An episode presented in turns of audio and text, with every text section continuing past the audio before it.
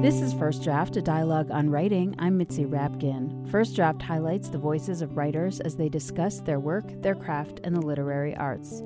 First Draft is now in its seventh year and recently lost its funding. So I'm turning to you, my listeners, and asking for your support to keep this podcast going.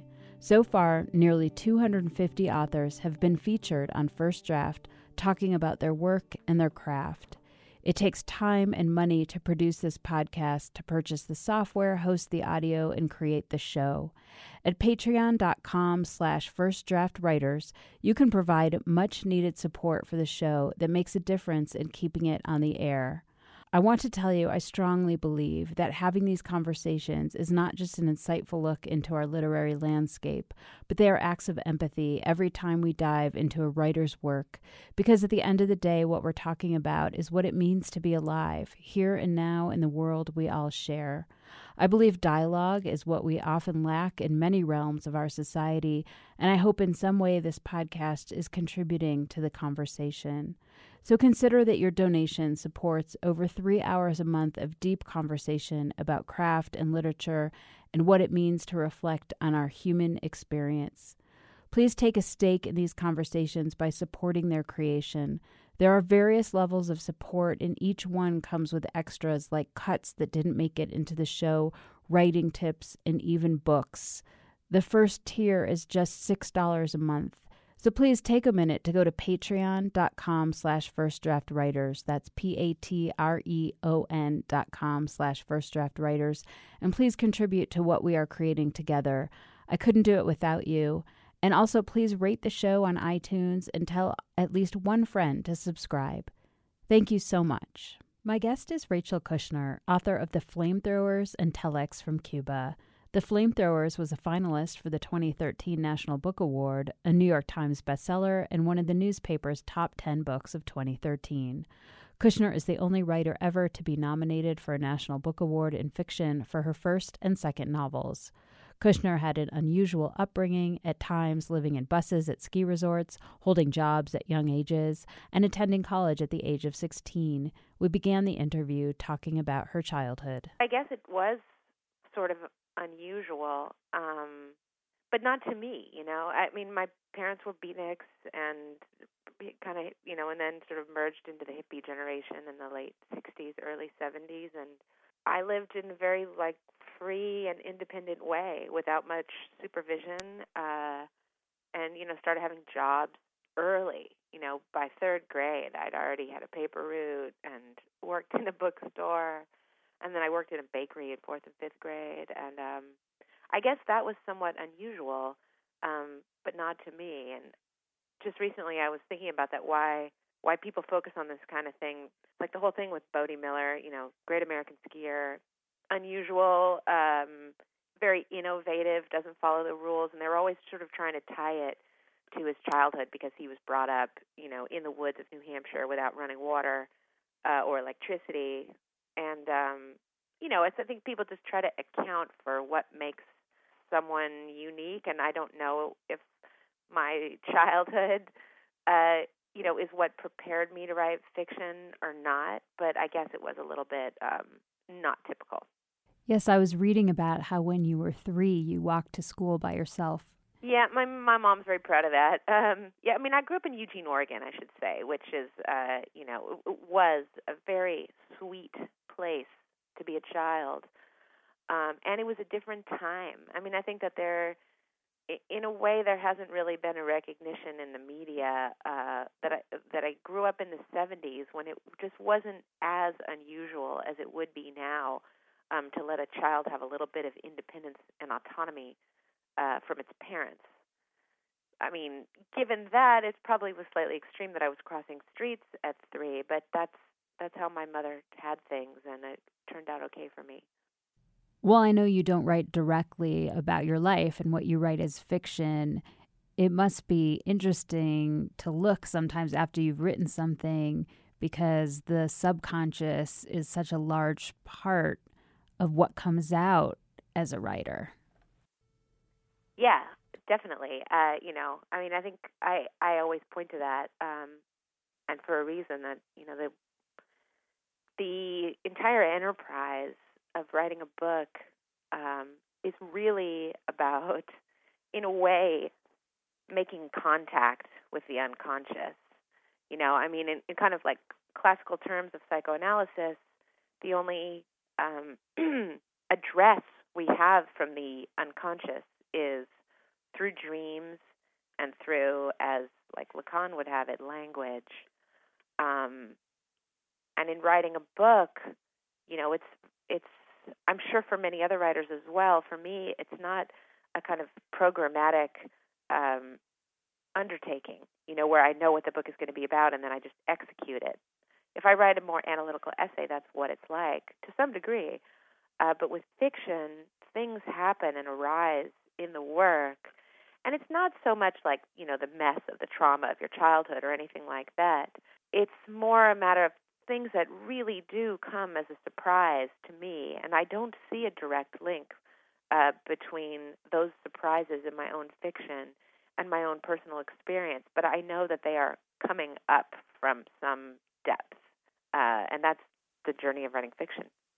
And why did you come to writing? I mean, how did that rise to the surface of all the things that interested you that you wanted to pursue?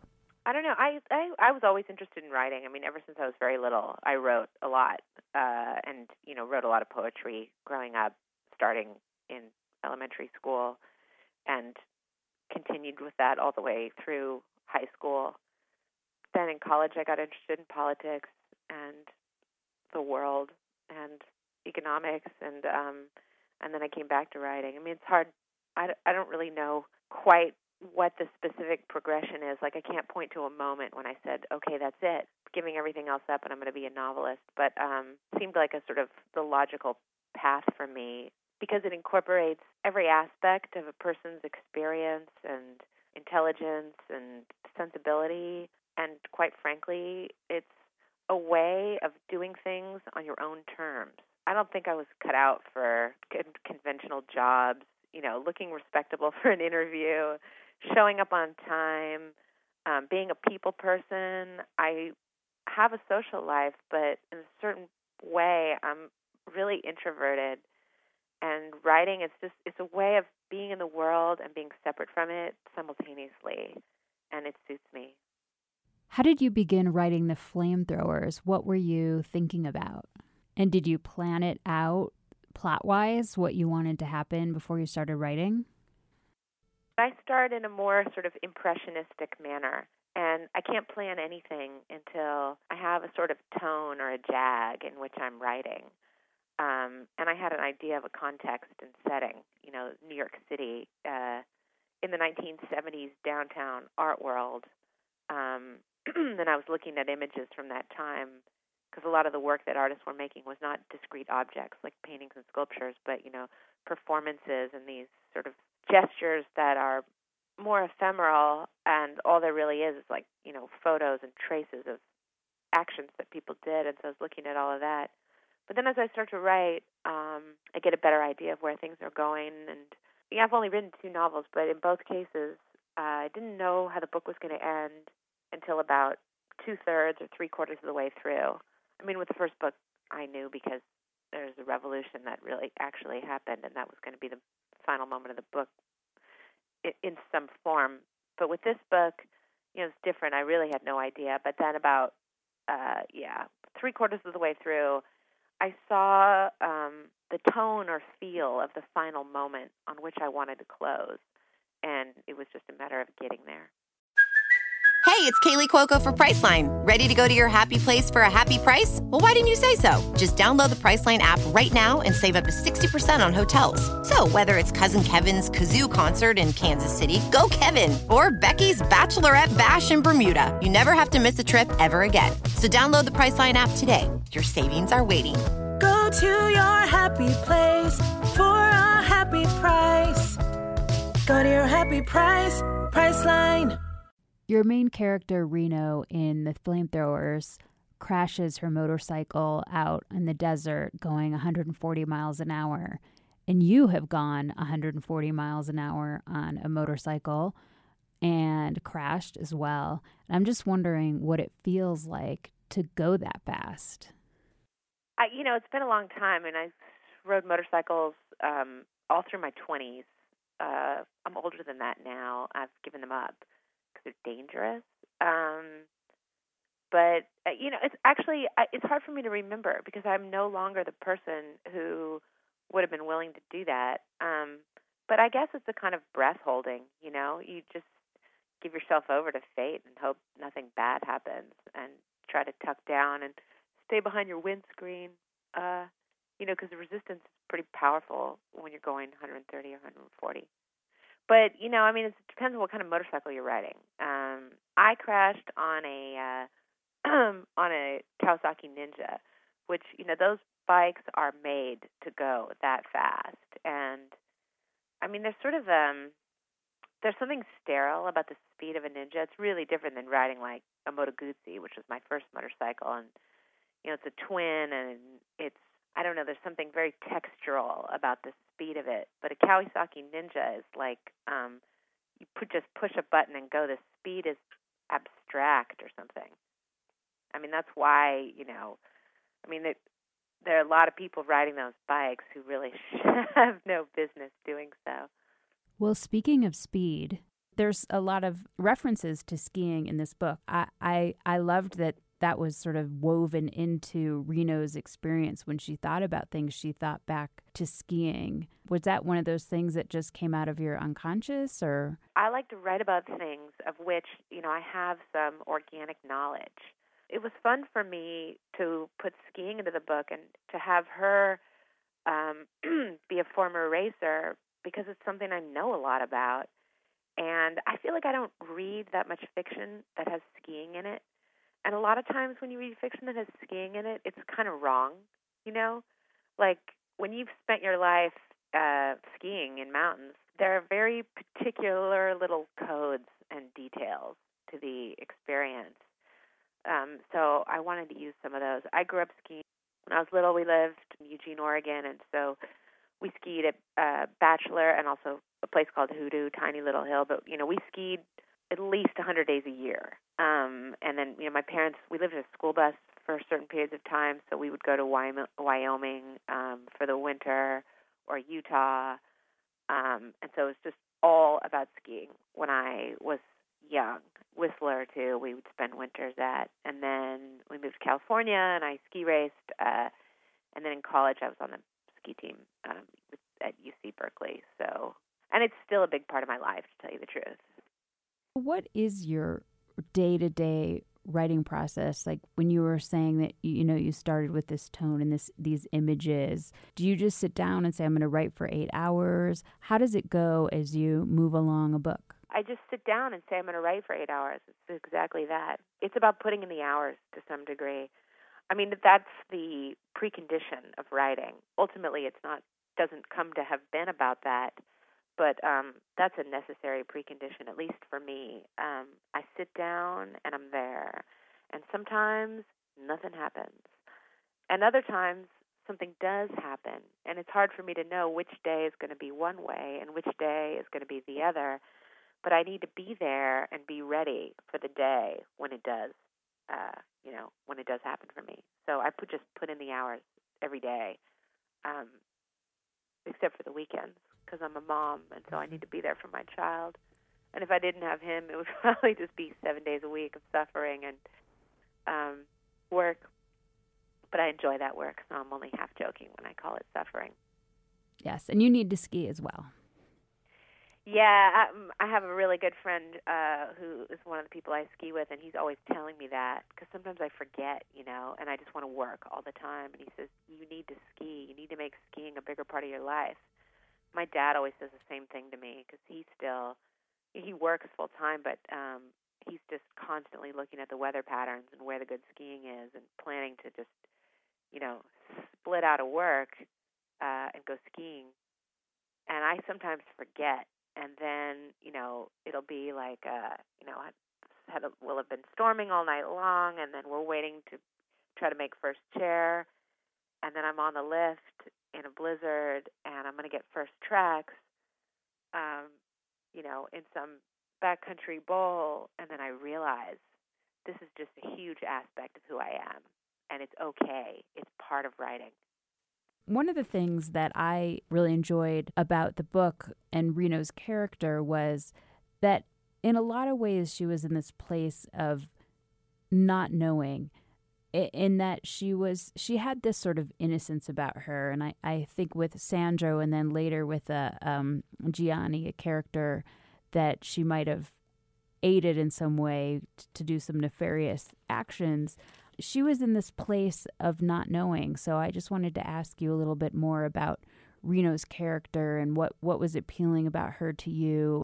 A lot of people have pointed out that she seems uh, I guess, somewhat unknowing um, in regard to the people around her, and uh, that wasn't. It's strange. It wasn't something that I was very aware of as I wrote the book. I mean, I was and I wasn't, you know, because I created all the characters in the book, and certainly some of the other characters have, you know, even a kind of wise ass quality to them, where they are uh, kind of exceedingly knowing, and she isn't. But in writing from her perspective, I think I was just trying to draw from what I think it's like um, to be young and to be surrounded by people who seem as if they're operating on kind of, you know, unspoken codes and subtleties that you're not versed in yet. And um, I think to some degree that's what it's like to be young. And um, people have pointed out that uh, she can kind of, you know, hold back in those situations. And I also think that that's how, uh, to me personally, I mean, in my opinion, a young person learns the codes of those around them by listening and watching and not by uh, asserting themselves. So, you know, I, I, I tried to build her as I thought a 22 year old around a bunch of 40 year old sophisticates in the art world um, might behave, which is to be quiet and absorb things and try to figure out what's going on. Can you read a passage from an author that speaks to you or influenced you as a writer? Yeah, I'd be happy to. So I chose uh, a writer named Curzio Malaparte.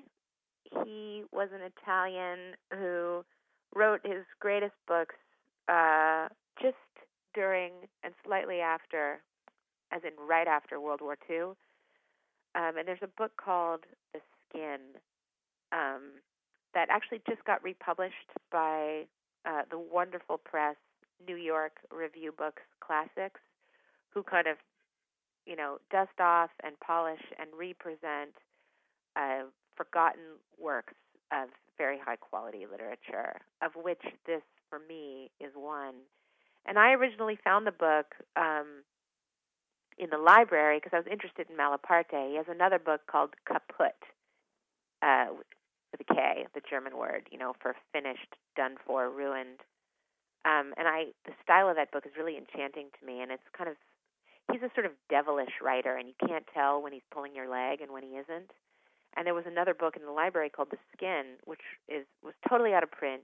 Um, you could not buy it on Amazon, etc. And um, I was just so enchanted with it. Um, has a wicked sense of humor, and uh, I was very influenced by it when I was writing Flamethrowers in various ways. And then it, I, then I found out New York Review Books Classics was going to reprint it, so I actually ended up writing the introduction uh, to the new edition, and I'll read a small passage from that. Um, and the the, all, the only context you need to know is that the narrator, um, Curzio Malaparte, it, you know, is synonymous with the author, is at um, a mansion in southern Italy that was the former residence of the Duke of Toledo. And it has been occupied by the Americans who have come to quote unquote liberate the Italians uh, during World War II. But the liberation is also an occupation of court of sorts. And I think we all know now what an occupation is like since we've seen the Americans be occupiers uh, even within the last decade. Um, now, the narrator is at this dinner that is being given um, by a man named General Cork at the Duke of Toledo's residence, and there's very little food left in Naples at the to- at the time, um, and so the Americans have been retrieving exotic fish from the aquarium of Naples. But one fine day, the supply of fish in the aquarium ran out. There only remained the famous siren, a very rare example of that species of sirenoids, which, because of their almost human form, gave rise to the ancient legend about the sirens and a few wonderful stems of coral. General Cork, who had the praiseworthy habit of concerning himself personally with the smallest details, had asked the major domo what kind of fish it would be possible to catch in the aquarium for the dinner he was giving in honor of Mrs. Flat. There's very little left, the major domo had replied, only a siren and a few stems of coral. Is it a good fish, the siren? Excellent, the major domo had replied, without batting an eyelid. And coral? General Cork had asked. When he concerned himself with his dinners, he was especially meticulous. Is it good to eat? no, not coral. It's a little indigestible. Very well, then, no coral. We can use it as a border, the major domo had suggested imperturbably. That's fine. And the major domo had written on the menu, Siren mayonnaise with a border of coral. And now, pale faced, with and with dumb surprise and horror, we were all looking at that poor dead child as she lay open eyed in the silver tray on a bed encircled by a wreath of pink coral stems. Walking along the miserable alleys of Naples, one often catches a glimpse through the open door of some basso of a dead man lying on a bed encircled by a wreath of flowers. And it is not unusual to see the corpse of a little girl, but I had never seen the corpse of a little girl encircled by a wreath of coral. How many poor Neapolitan mothers would have, would have coveted such a wonderful wreath of coral for their own dead babes? Coral stems are like the branches of a flowering peach tree. They are a joy to behold. They lend a gay, spring like air to the dead bodies of little children. I looked at that poor boiled child, and I trembled inwardly with pity and pride.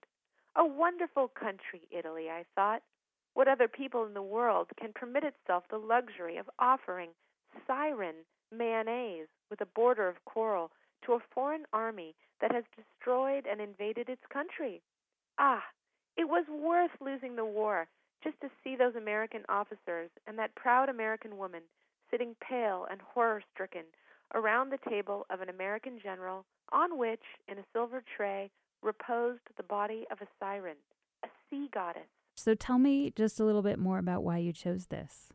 Oh, yeah. You know, I should have said. Um, so there uh, is a kind of, um, I don't know if it's a myth or if it's true, uh, but there's a rumor about um, an event that occurred when the Americans occupied Naples, and that was that they ate a manatee from the aquarium. And Malaparte wrote this scene, I'm quite sure, uh, drawing upon that rumor. But instead of a manatee, he has it that they eat a siren fish. And of course, you know, the siren um, is a classical uh, figure, which is, you know, a person who is part girl, part fish. And so he has them eat a siren fish. And when the major domo brings the siren fish to the table, it's basically a cooked little girl. And he watches, you know, with a certain um, contempt and satisfaction as the Americans freak out because they've fished from the Italian aquarium this little girl. Um, and it's slightly surreal, but it also unearths some very, very material and real contradictions of being both a liberator and an occupier, you know, eating the fish in the aquarium.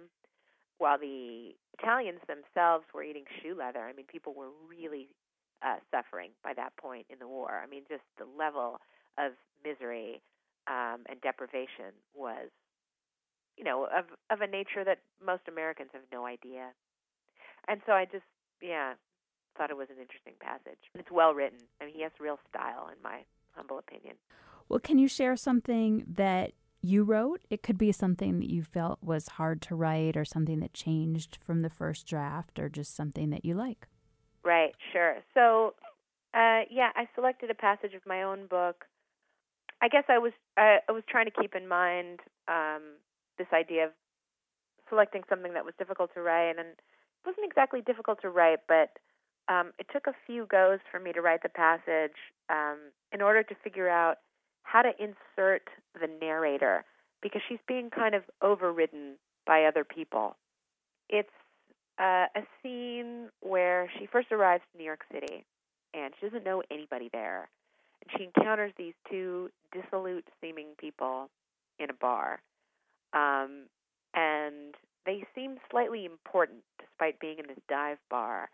Um, and she can't really get a word in edgewise with them. They just talk and talk and babble on. And so this is, and she, the chapter is long. I mean, she spends, you know, 50 pages with these people, um, not really understanding what's going on. But in this one small part, she makes an attempt to assert herself. Three or four drinks in, still, they hadn't asked me anything.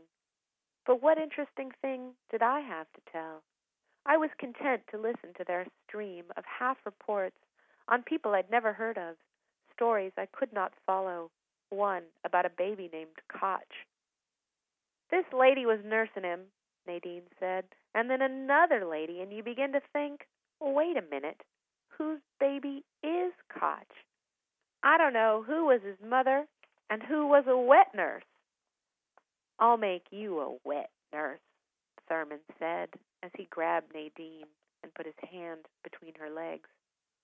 She twisted away, and then she was prattling about a McDonald's she once went to in Mexico.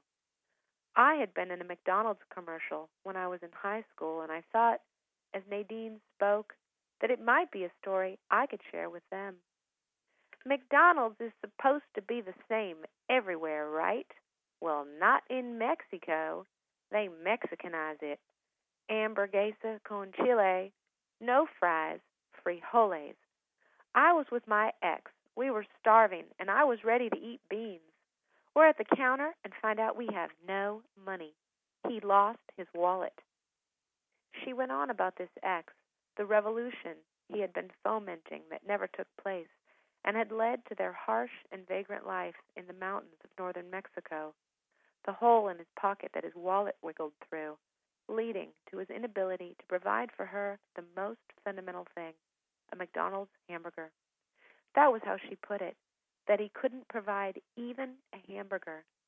After which she left him and went to Hollywood, where the nightmare really began a series of episodes and hard luck that involved rape, prostitution, and an addiction to Freon, the gas from the cooling element in refrigerators. What you get, Thurman said when she was finally finished, for marrying that guy. I don't want to talk about him. You brought him up, only to tell her about the Mexican McDonald's. I was in a McDonald's commercial, I said. Oh, you're an actress. No, I just did the one thing. I I was 16 and it was just something an ad our coach answered and Thurman, she's an actress. Well, I we did act, I guess, but that's not they needed a girl who could ski and so I You're an actress and a skier? I never meet anyone who skis. Do you ski? I asked, only vaguely hopeful. Do I ski? No, honey. Do you want to talk any more about why you chose this passage? I was trying to think of what was challenging in the book. I mean, you know, after the fact, uh, it all seems logical and like it worked. So it's hard to remember what was what the challenges were. But um, in that scene, I was trying to figure out how she might assert herself and not just be totally overridden. Like what her interior voice could be that she would share with the reader. And then in that scene, she attempts to share something with them. It goes on about her having been in this uh, McDonald's commercial um, as a skier, and um, it's not something that they can identify with. So she remains estranged from them. And I have five final questions. Where do you write? In my writing office. And what do you do to get away from writing? I don't try to get away from writing. I think about writing all the time. And who do you show your work to first to get feedback? My husband. And how do you deal with rejection? Well, I've had a lucky run of it. I go where I'm invited in life. And what is your favorite word? I don't have a favorite word. I love language. Maybe I prefer Anglo-Saxon words to Latinate words. They can be a little punchier. Um, but yeah, no, no particular favorite word. You've been listening to First Draft. My guest was Rachel Kushner, author of the novels The Flamethrowers and Telex from Cuba. You can follow First Draft on Facebook. Just look for First Draft Radio Show and click like, and on Twitter at First Draft ADOW. You can email me at firstdraftwriters at gmail.com. The theme music for First Draft was produced and performed by Murph Mahaffey. Please take a moment to support First Draft and contribute to keeping the program alive at patreon.com slash firstdraftwriters. There are plenty of extras for becoming a member, and your donations help to keep the dialogue going. I know you might be listening in your car or when you're on the run, but please consider coming back to your computer at some point and donating to First Draft. That's patreon.com slash firstdraftwriters. And please rate the show on iTunes and invite a friend to listen. Thank you so much for tuning in and supporting First Draft. I'm Mitzi Rapkin.